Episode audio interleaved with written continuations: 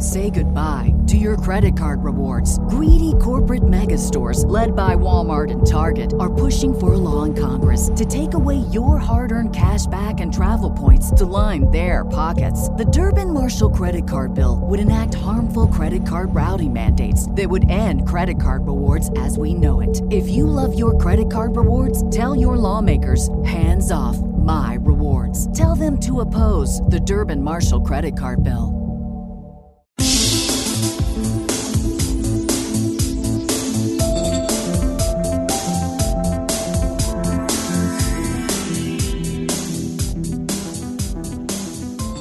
Welcome to the XCast X Files Podwatch, episode 24, covering F Emasculata and Soft Light.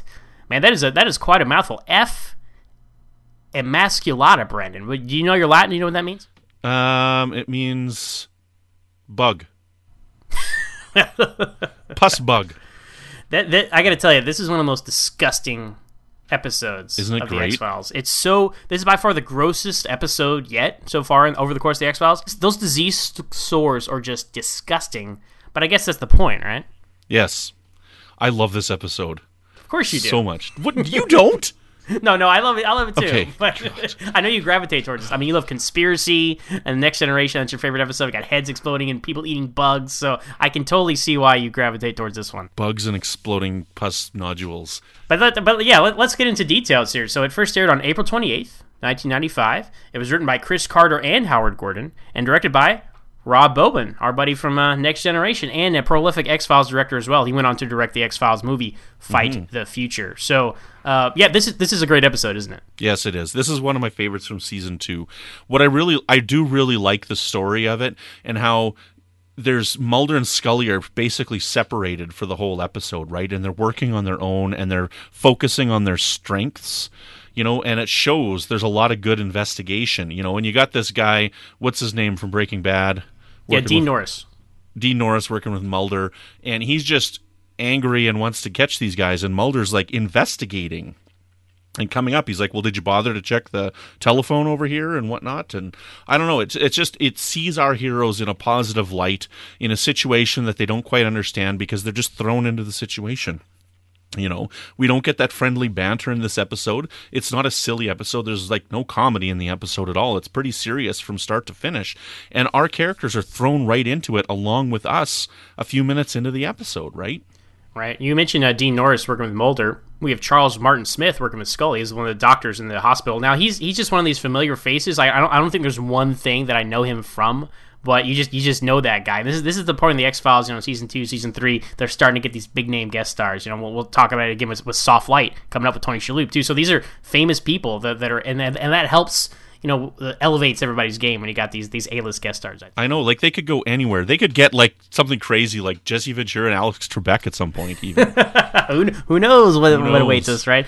Uh, but yeah, the whole uh, the whole prison lockdown thing. I mean, there was something about it was like the nineties, and they talked about this in, the XCast episode that focused on this. But there was there was like this this disease craze, right? They had the stand, you had outbreak, right? You, and even even you know uh, books like uh, the Hot Zone as well. So there was a real you know fear in the air, you know, no, about diseases spreading back then. And I mean, I guess even now, I mean, you look at H1N1, bird flu, stuff like that. I mean, that's still whenever anything like that comes up on the news, people go insane, right? But that ties into the scene with uh, cigarette Mm-hmm. smoking man in Skinner's office, which to me that really elevate. Like this was already a good episode, but that like elevates it Yeah. a lot more when it, when you kind of side tie in mythology stuff to these standalones, as you do in the next one as well. That's a great conversation between Mulder and uh, the cigarette smoking man. Mulder tells Smoking Man, he says, "You can't protect the public by lying to them," and he just says, "It's done every day." Yeah. You know, it's just like Well, so and Scully's fact. Scully's contrary too. And when Mulder's like, "What if people die because of we because we didn't release the truth?" and Scully says, "What if people die because we did?" You know, and it is one of those things. Like I personally, I don't know, like call me crazy if you want or whatnot. I believe that when we go, we're going to go from some plague like this. Like, you know, with uh, people don't take their medicine enough, so that, you know, these diseases are becoming more immune to medication and things like this. You know, with the cross border traveling all over the place every single day and how easily things can get transmitted.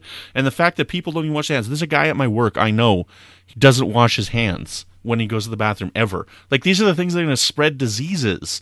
Like people don't take care of themselves like they should. I really do believe that when we do go, you know, 50 years, 100 years, whenever, right? Society's going to get wiped out by a plague.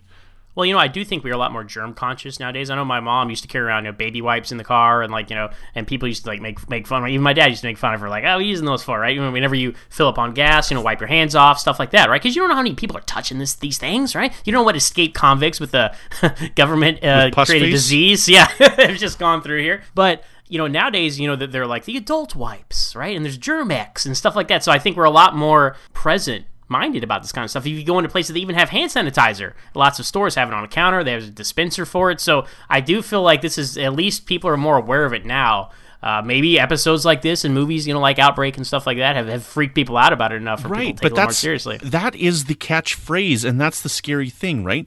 You know, antibacterial, right? You know, trans fat free, right? I mean, like it's just their catchphrases and they're things that are there to make people feel safe but I don't think that those things are actually going to make anybody safe. I know people who use that hand sanitizer rather than wash their hands. And it's like you need to still wash your hands, you know.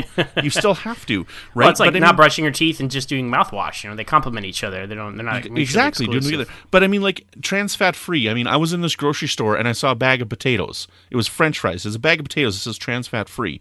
Well, I hope it's trans fat free. It's a bag of potatoes, right? so somebody goes home. They think they're making the conscious choice to make with the right food, and they go and they cook it up and they pour oil all over it or whatever, and all of a sudden this is no longer healthy. But they think it's healthy because of what the key phrase is on the packaging, right? And it's just these are just things that are designed to placate people and make them feel comfortable.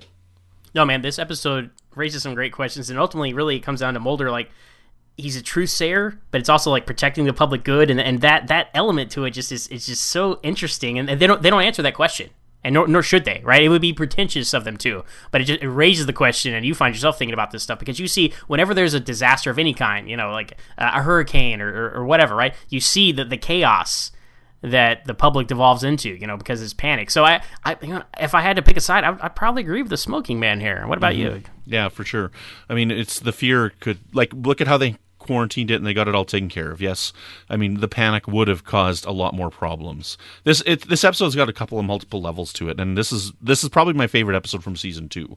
Right? I mean, like this is a really really good episode. I think X Files really finished incredibly strong at the end of season two. Like there's some really great episodes at this time, and I think this is the peak the peak of its early seasons. Is this episode? I think you know, and you know, as as far as funniness goes on it, and I was saying earlier, I don't think there's anything funny in it. I remember that the first few times times I watched this when the guy's on the bus with that kid, right? And just the way that it's edited quickly and stuff, I never thought that it was a bullet that shot him in the face. I thought the thing had exploded on his face so hard that it like shattered the bus window. Oh. Like, I don't know. That's just, that's what I thought happened because it was they were building up and it's like stretching and stretching and getting so huge and then like the window breaks and I'm like that's what I always thought. Somebody should edit this show though and put like comedic music underneath and like canned audience laughter whenever they get shot in the face with this stuff. Like that guy when Scully's in there opening that bag, and he's like, "Oh, you shouldn't be in here," and he's just like, "Oh." Somebody should add like canned audience laughter to that. What do you think? Sure, Brandon.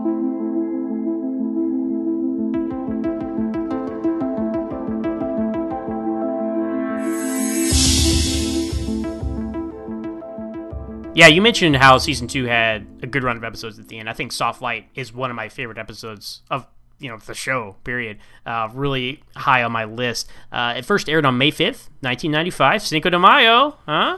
uh, it was written by Vince Gilligan, uh, directed by James Contner, and hey, Vince Gilligan goes on to create Breaking Bad. So we had Dean Norris in this last episode. We got Vince Gilligan. Now this is his first episode working on the X Files, and he goes on to write a lot of great episodes of the X Files. And this isn't really the kind of story I would expect him to tell in the X Files. It's a little, it's a little kind of out there with the with the sci-fi and the science and all that. Now that is probably the weakest element of this episode. You know, Tony Shalhoub has his shadow that goes around and sucks people into you know nothingness, which is extremely creepy and very unsettling. The fact that like this can just cross you innocently, mm-hmm. and you you you're nothing, you're oblivion, right? You're right, gone, right. and there's no evidence you were ever there except for a little burn on the floor, right? Extremely unsettling.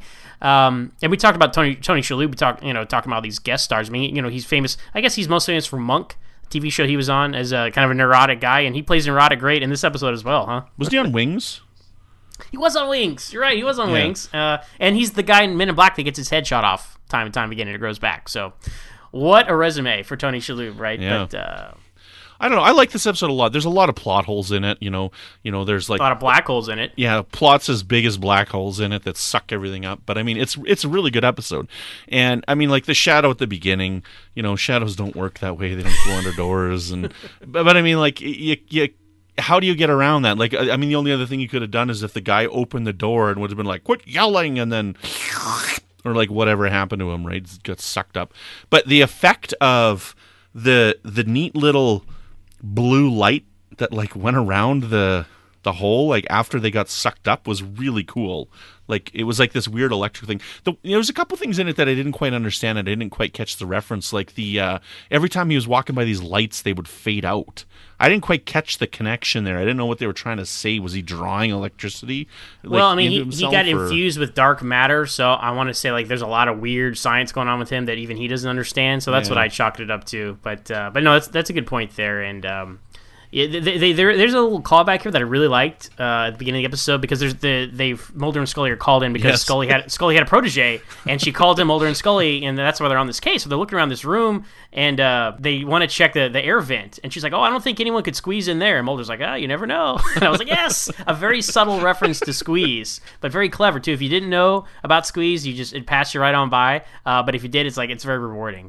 But I, you know, I like this character, uh, the subplot with with Scully's old protege because she's just this is something like far beyond her, right? And she just doesn't quite quite can't wrap her mind around all this stuff. Even at the end of the episode, uh, where she's trying to stop Tony Shalhoub, right? And he he actually intentionally kills her. He hasn't intentionally killed anyone until then, but he's like, "Look, I'm not. If you arrest me, I'm going to just keep killing more people." Like, I he's so concerned that if he doesn't atomize himself in the same machine, that the shadow could you know unleash and, and destroy everything. I mean, it's creepy stuff, and I, I like how it's vague. They don't they don't quite technobabble us to death. They tell us just enough, like, "Hey, there's dark matter and there's a shadow," and, and you're like, "Ah, okay." You know, it's a good enough, it's a compelling enough story. There's enough layers going on here that that it carries you through. I love X in this episode too, and that shot when Tony Shalhoub's is looking out that door window, and like X's face just comes in there. Like the first couple of times I saw that, man, that scared the pants off of me because X has this glare, hey, eh? like just crazy. It's it's almost funny, but it's just because his face is just so huge through the little through the little window there,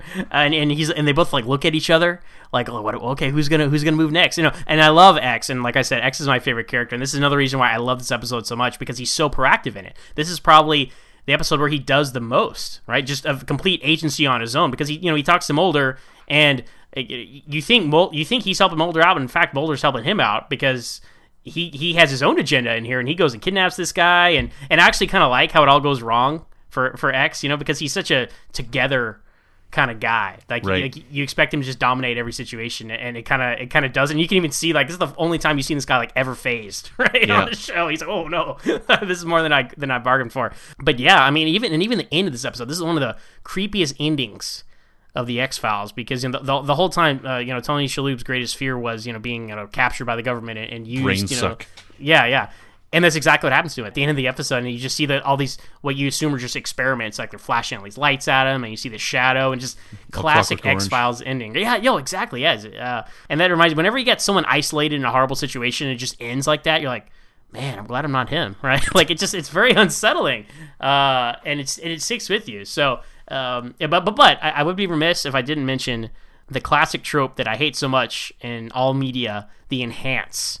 Uh, they, they figure out where he works by uh, by you see Tony Shalhoub sitting in the train station. They use some security footage, and Mul- Mulder's like, "Hey, well, let's enhance that, right?" And they zoom in and they zoom in and they zoom in, and they still see what the logo is. Like it doesn't work that way. The image would break down and be all pixelated. But I understand why they have to like you know go from point A to point B that way in stories like yeah, this. but they hit this- the enhance button.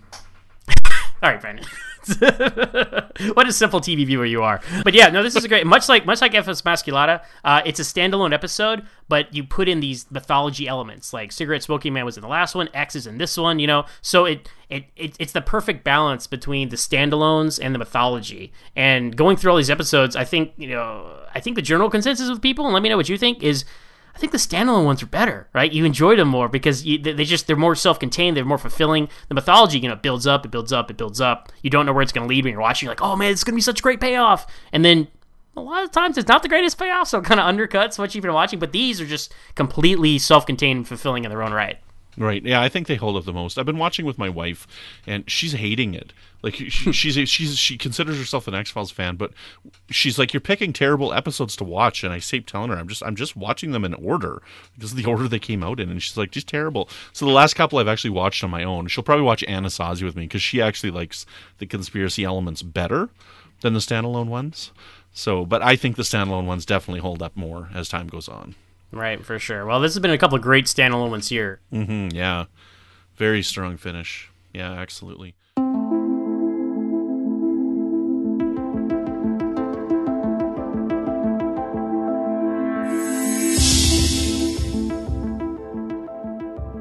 So, Brandon, if uh, people want to find you and talk about that disgusting pus that's developed on your neck, where can they find you on social media? Uh, they can find me at the hospital talking to the doctor because uh, it's it's ready ready to just. Ah!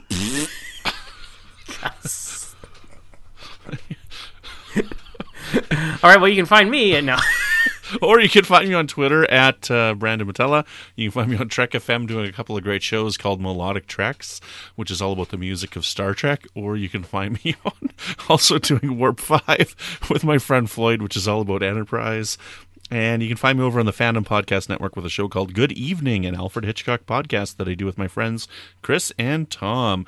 And Zach, where can people find you when you're not in the process of uh, going through the brain suck? well, you can find me on Twitter at MooreOnZach. That's M O O R E O N Z A C H. I'm also the host of my own podcast, Always Hold On to Smallville. You can find us on Twitter at Always Smallville with one S, and we talk about the Young Superman show from the early 2000s in that podcast. And uh, like you, Brandon, I'm a host of my own show on Trek FM, Standard Orbit. We talk about the adventures, the old and new adventures of Captain Kirk and the Enterprise. I do that every week over on the Trek FM network with my friend Ken Tripp. Yeah, it's a it's a good show, but it's not as good as mine. Well, you know, insert witty comeback here. Uh, but we're one big happy fleet over there at Trek FM. Uh, as for the X Cast, you can find us on Twitter at the X underscore cast, or you can find us on Facebook at the XCast X Files podcast fan group. It's fun to interact with everybody over there. Well, that's gonna do it, Brandon. This is our uh, this is our last block together on the on the Pod Watch, but it's it's been fun, man. I've enjoyed uh, geeking out with you about the X Files. So sad. It's been a lot of fun. But just because Brandon and I are gone, don't let that stop you from listening, guys. Uh, tomorrow we're coming back with Our Town and Anasazi. But until then, remember, trust no one. Mulder! Scully! Scully!